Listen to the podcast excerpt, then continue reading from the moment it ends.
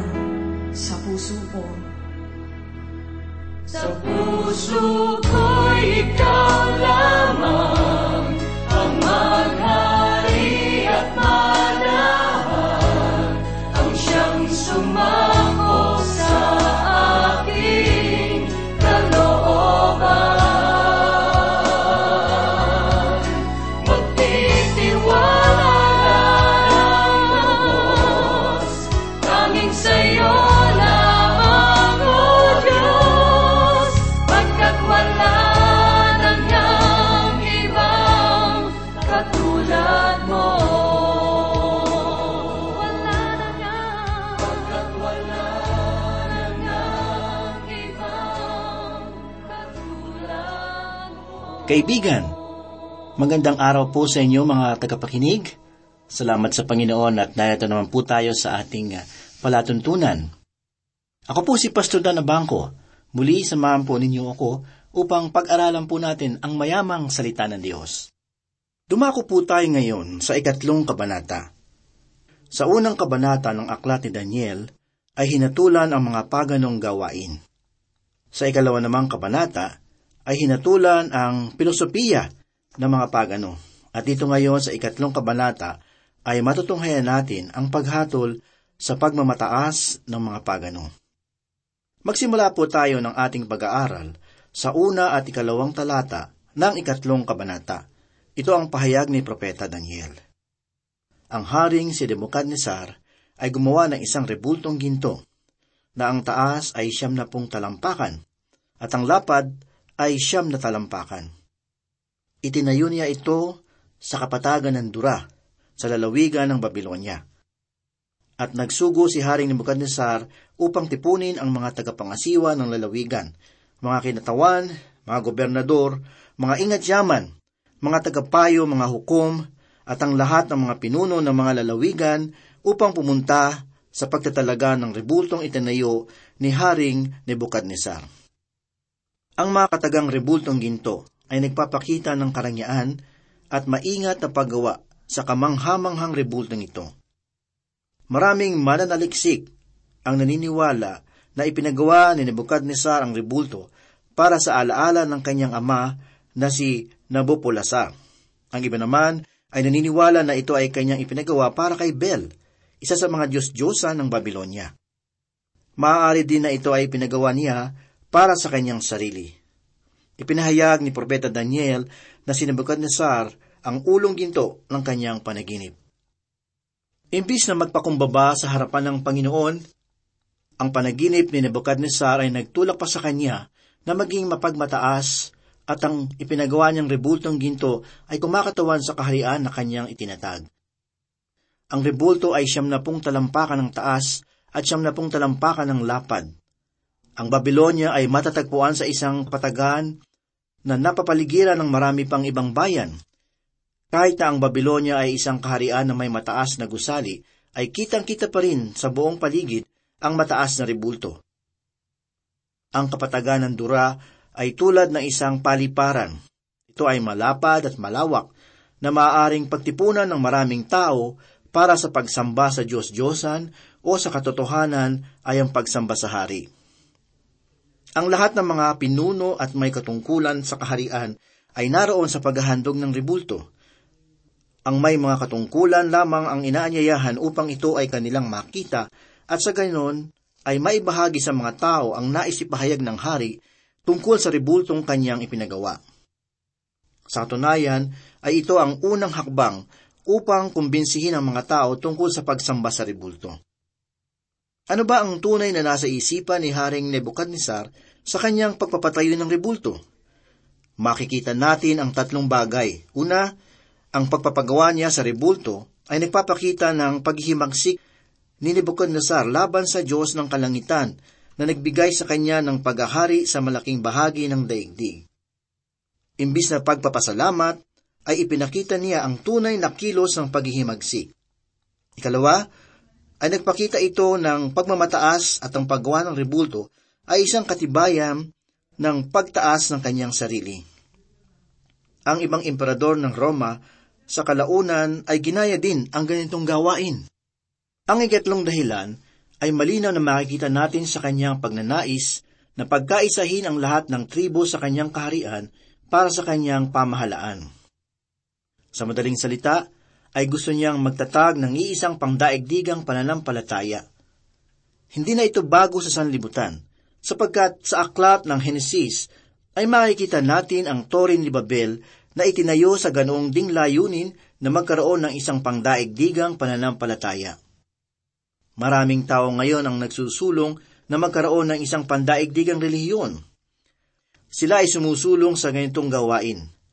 At tunay na kanila nang nakakaligtaan ng ating Panginoong Heso Kristo. Ang lahat ng ito ay patungo hindi sa pagsamba sa buhay at tunay na Diyos, kundi bilang isang pagsalungat sa Kanya. Isa itong pagkilos patungo sa panahon ng dakilang kapighatian, sa taong makasalanan at sa mga bulaang propeta. Ang lahat ng ito ay magaganap matapos na kunin ang simbahan dito sa sanlibutan. Ang lahat ng mga manampalataya kay Heso Kristo, kahit sino pa siya, anuman ang kulay ng kanyang balat, anuman ang kanyang kinakaanibang simbahan, kung siya ay nanampalataya kay Kristo, ay makakasama siya sa mga kukunin sa panahong iyon. Dumako naman po tayo sa ikatlong talata. Sinabi ni Propeta Daniel, at nagtipon ang mga tagapangasiwa ng lalawigan. mga kinatawan, mga gobernador, mga hukom, ang mga ingat yaman, mga tagapayo, mga hukom, at ang lahat ng pinuno ng mga lalawigan sa pagtatalaga ng rebultong itinayo ng Haring si Nebuchadnezzar. Sila'y tumayo sa harapan ng rebultong itinayo ni Nebuchadnezzar. Mga kaibigan, ang panahon ng pagtatalaga ay dumating. Ang lahat ay naroroon maliban kay Daniel. Tayo ay naniniwala na siya ay mayroong mabuti at matuwid na dahilan kung bakit hindi siya pumunta. Maaring siya ay mayroong pagpupulong na ayon sa pamamalakad ng isang pamahalaan. Siya ay nasa di pangkaraniwang kalagayan bilang isang tagapayo ng hari ng Babylonia. Ang kinalalagyan ng rebultong ipinitayo ng hari ay tunay na kamangha-mangha at tunay na mayroong kakaibang kinang sa mata sa titingin dito. Ipinahayag ni Propeta Daniel sa ikaapat hanggang ikaanim na talata ang ganito. At malakas na ipinahayag ng tagapagbalita, sa inyo'y ipinag-uutos o mga bayan, mga bansa, at mga wika, na kapag inyong narinig ang tunog ng tambuli, plauta, alpa, sambuko, salteryo, tambol, at ang iba pang mga panugtog, kayo'y magpapatira pa at sasamba sa rebultong ginto na ipinatayo ng Haring Nebukadnesar. Sino mang hindi magpapatira pa at sumamba ay kaagad na ihahagi sa gitna ng hurno na nagniningas na apoy. Mga giliw na tagapakinig, hindi nila nalalaman ang ibig sabihin ng malayang pagpupuri sa paghahandog na ito. Kapag ang mga manunugtog ay magsimulang tumugtog ay dapat sila'y sabay-sabay na yumukod at magbigay ng papuri sa rebulto. Mga kaibigan, ang pangyayaring ito ay higit pa sa paghahandog ng rebulto. Ito ay pagpilit sa mga tao na magbigay ng papuri sa rebulto. Gayunman ang tunay na pagsamba ay isang kapahayagan ng puso at hindi ito maaring pilitin. Kaya't mas mainam sabihin na ang mga tao ay nagbigay lamang ng pagpupuri na pakitang tao. Ang musika ay ginamit para sa aspetong pisikal – ang musikang espiritual ay isang mainam na bagay sa pagpupuri. Subalit sa ilang mga simbahan ngayon, ay hindi na makikita ang pagkakaiba ng espiritual at makasanlibutang musika. Pakinggan po natin ang ipinahayag ni Apostol Pablo sa ikalimang kabanata ng Epeso, talatang labing siyam, na may kaugnayan sa kahalagahan ng musika sa isang mananampalataya. Kayo'y magsalita sa isa't isa sa mga awit at mga himno at mga awiting espiritual na sa inyong mga puso ay nag-aawitan at gumagawa ng himig sa Panginoon. Epeso 5.11 Ipinahayag pa niya sa ikatlong kabanata ng Kolosas talatang 16 hanggang ganito. Manirahan nawang sagana sa inyo ang salita ni Kristo ayon sa lahat ng karunungan. Magturo at magpaalalahanan kayo sa isa't isa sa pamamagitan ng mga salmo at ng mga himno at mga awiting espiritual na umaawit na may pasasalamat sa Diyos sa inyong mga puso. Gayunman, mula sa pasimula ay nagkaroon ng hindi magandang simula ang pinagmula ng musika. Nabanggit ito sa hindi makajos na linya ni Cain sa ikaapat na kabanata ng Henesis talatang 21 na nagpapahayag ang pangalan ng kanyang kapatid ay Hubal. Siya ang ama ng lahat ng tumutugtog ng alpa at plauta. Kung ang musika at ritual ay tumutugon lamang sa pangangailangang pisikal, ay mas nakakababa ito sa tao kaysa ito ay magtataas sa kanya. Gayunman ang musika ay maaaring maitaas ang isang serbisyo at makakatulong ito sa ministeryong espiritual at maging isang pagpapala sa bawat isa aking naaalaala ang isang kwento tungkol sa isang pastor na naanyayahan na magsalita sa isang malaki at magandang simbahan. Bago raw mangaral ang pastor, ay may tinawag muna ang isang babae na magbigay ng mensahe sa pamamagitan ng isang awit. Umawit ang babae na tila nagpapakita lamang ng kanyang galing at ganda ng tinig sa pag-awit. Hindi niya pinili ng awit na may kaugnayan sa paksa ng gawain. Bagkus ay pinili niya ang awit kung saan maaaring ipakita ang napakataas niyang boses. Nang makita ng pastor ang pangyayaring iyon, ay hindi nakatulong sa pananambahan, ay agad siyang nagpaawit ng isang himno bago siya magsalita. Mga giliw na tagapakinig, ang musika ay maaaring makatulong o makasira sa isang pananambahan. Ang mga makasalubutang awitin ay mayroong malawak na impluensya sa mga tao. At ito ay nakapasok na sa mga simbahan ngayon. At nagpapasalamat ako sa Diyos na mayroong mga ministro na naninindigan sa mga awiting ito. Sinabukad ni Sar ay nagpataw ng isang mabigat na parusa sa sinumang hindi sasamba sa ribulto. Ang musika ay nakatulong para sa makasanlibutang pagsamba. At natitiyak tayo na ang lahat ng nagpatira pa sa ribulto maliban sa tatlong mga kabataan. Pakinggan po naman natin ang ipinahayag ni Propeta Daniel sa ikapitong talata. Kaya't sa oras na iyon, nang marinig ng lahat ng mga bayan ang tunog ng tambuli, plauta, alpa, sambuko, salterio, at ng iba pang mga panugtog, ang lahat ng bayan, bansa, wika, ay nagpatira pa at nagsisamba sa rebultong ginto na itinayo ni Haring Nebuchadnezzar. Ang paghahandog na ito ay isang uri ng panlabas na pagpupuri. Maaring ang puso ng iba ay hindi sumasang-ayon, subalit hindi sila nagpakita ng anumang palatandaan ng pagtanggi sa utos na ito. Natitiyak ko na kanilang pinawalang sala ang kanilang mga kalooban sa isang uri ng pangangatwiran. Maging sa ating panahon ay sinusubukan nating pangatwiranan ang ating mga pagsang-ayon sa mga gawain ng sanlibutang ito. Isang lalaki ang nagsabi na kaya siya ay nagpapatuloy sa pagdalo sa simbahan ay sa dahilang ang kanyang ama ang namuno sa simbahang iyon noon at nang siya ay mamatay ay pinagawan pa nila siya ng isang malaking larawan bilang pagpapaalala sa kanya. Iyon ang dahilan kung bakit nararamdaman niyang hindi niya kayang umalis sa simbahan. Ganito naman po ang pinahayag ni Propeta Daniel sa ikawalong talata.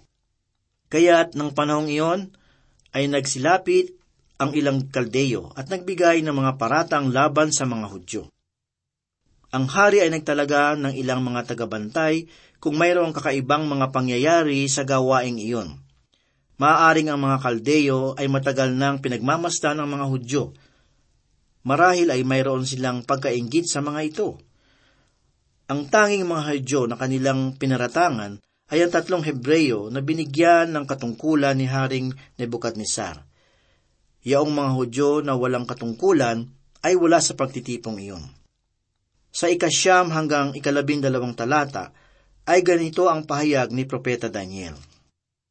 Sila'y sumagot at sinabi sa Haring Nebuchadnezzar, O Hari, Mabuhay ka magpakailanman.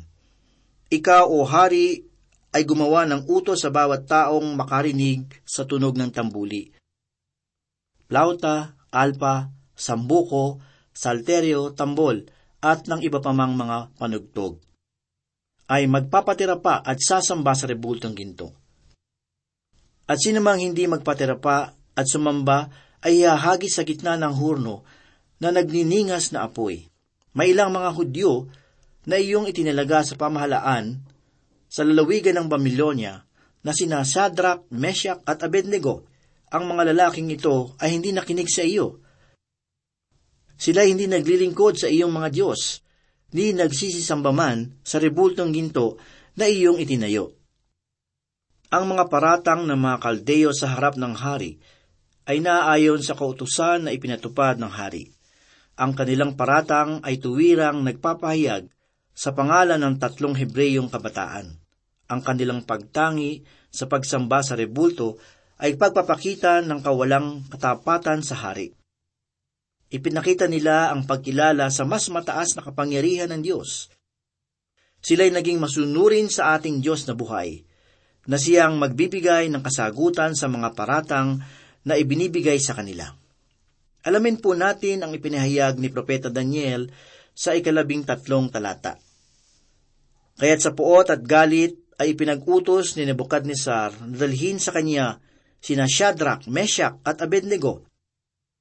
Dinala Dinalangan nila ang mga lalaking ito sa harapan ng hari. Ipinahayag sa talata, Kaya't sa puot at galit ni Nebuchadnezzar, mga kaibigan, tunay na si Nebuchadnezzar ay mayroong sakit sa pag-iisip. Mayroon siyang sakit na tinatawag sa medisina na histeria. Kung minsan, ang isang tao ay galit na galit, at pagkatapos, maya-maya lang ay tumatawan ng muli. Basahin po natin ang ipinahayag ni Propeta Daniel sa ikalabing apat na talata. Sumagot si Nebuchadnezzar at sinabi sa kanila, O Shadrach, Meshach at Abednego, totoo ba na kayo'y hindi naglilingkod sa aking Diyos? Ni nagsisamba man sa ribultong ginto na aking itinayo. Sila ay tinanong ni Nebuchadnezzar kung totoo nga ba ang mga paratang sa kanila. Sila baraw ay tunay na hindi sumasamba sa rebultong kanyang ipinitayo. Dumako naman po tayo sa ikalabing limang talata. Mabuti kung kayo'y handa ngayon na magpatira pa at sumamba sa rebultong ginawa ko. Sa sandaling iyo'y marinig ang tunog ng tambuli, ng plauta, alpa, sambuko, salterio, tambol at ng iba pang mga panugtog. Ngunit kapag kayo'y hindi sasamba, kayo'y kaagad na ihahagis sa gitna ng hurno ng nagninigas na apoy at sinong Diyos ang magliligtas sa inyo sa aking mga kamay? Ang hari ay nagbigay sa kanila ng pagkakataong magbago pa ng isip at magpatira pa sa ribulto. Muli ay inulit ng hari ang kaparusahan kung sila ay susuway. Dati nang narinig ng hari ang tungkol sa kanilang Diyos, at tiniyak niyang sila ay hindi niya maliligtas sa kanyang kamay. Ipinahayag naman ni Propeta Daniel sa ikalabing anim na talata ang ganito. Sina Sadrak, Meshach at Abednego ay sumagot sa hari, O Nebuchadnezzar, hindi namin kailangan sagutin ka sa bagay na ito. Kanilang sinagot si Nebuchadnezzar, subalit hindi nila sinabing, mabuhay ang hari, magpakailanman. Kanila nang tinimbang ang magiging bunga ng kanilang pagsuway at hindi sila naging maingat sa kanilang pagbibigay ng sagot sa hari. Ang mga matatalinong lalaki ng Babylonia ay pinagpayuhan ng mga Hebreo na magpatira pa at sambahin ang rebulto. Subalit sinabi ng Diyos sa ikadalawampung kabanata ng Exodo, mula sa ikatlo hanggang sa ikaanim na talata, Huwag kang magkakaroon ng ibang Diyos sa harap ko. Huwag kang gagawa para sa iyong sarili ng inukit na larawan o ng anumang kawangis ng anumang nasa langit sa itaas, o ng nasa lupa o sa ibaba, o ng nasa tubig sa ilalim ng lupa. Huwag mo silang yuyukuran o paglilingkuran man sila, sapagkat akong Panginoong mong Diyos ay Diyos na mapanibugho. Na aking pinarurusahan ang mga anak dahil sa kasamaan ng mga magulang hanggang sa ikatlo at ikaapat na salin lahi ng mga napupuot sa akin. Ngunit, pinagpakitaan ko ng wagas na pag-ibig ang libu-libong umiibig sa akin at tumutupad ng aking mga utos. Ang mga kabataang Hebreyo ay naging matapat sa Diyos at tunay na nagtataglay ng lakas ng loob upang sumagot sa hari ng ganon. Mga kaibigan, sa inyo bang buhay ay nagkaroon na ng pagkakataon na kayo ay nalagay sa ganitong sitwasyon? Kung minsan, ay sinusubok tayo ng mga taong hindi mananampalataya kung gaano natin kamahal ang Diyos. Marami ang nag-aakala na ang tunay na kahulugan ng katapangan ay yaong kawalan ng pagkatakot. Para sa marami, matatawag ka lang na matapang kung ikaw ay marunong lumaban. Subalit ang takot ay likas na katangian ng buhay ng tao. Maging ang mga kinikilalang malalakas sa lipunan ay mayroon ring bagay na pinangangambahan. Dahil dito, ang tunay na pangunawa sa katapangan ay hindi pa rin nasasalig sa lakas ng loob o sa mas mataas na katungkulan. Kaibigan, kung ikaw ay dumaranas sa mga pagtuligsa at pagkutya dahil kay Kristo, nawa ay maalaala mo ang pangyayaring ito kay Propeta Daniel at kanyang mga kaibigan.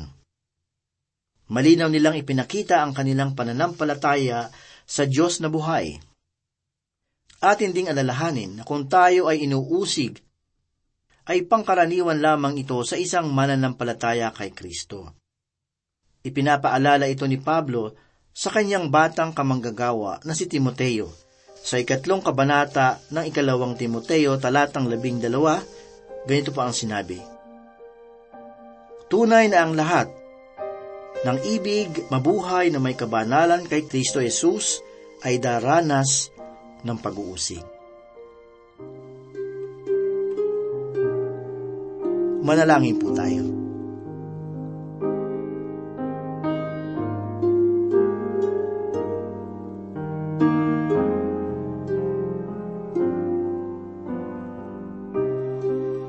Salamat muli o Diyos sa mga oras na ito.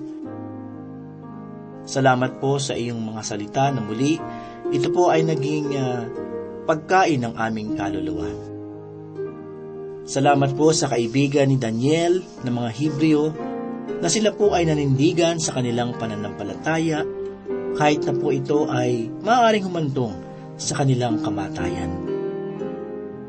Bigyan mo rin po kami ng ganitong uri ng pananampalataya, Panginoon. Na kami po ay hindi padadala sa anumang tukso ng sanlibutan nito, kundi ikaw lamang ang aming sasambahin. Marami pong salamat, Panginoon. Ito po ang aming dalangin sa pangalan ni Jesus. Amen. Napakabuti mo, Jesus sa buhay ko. Kailan may di ka bago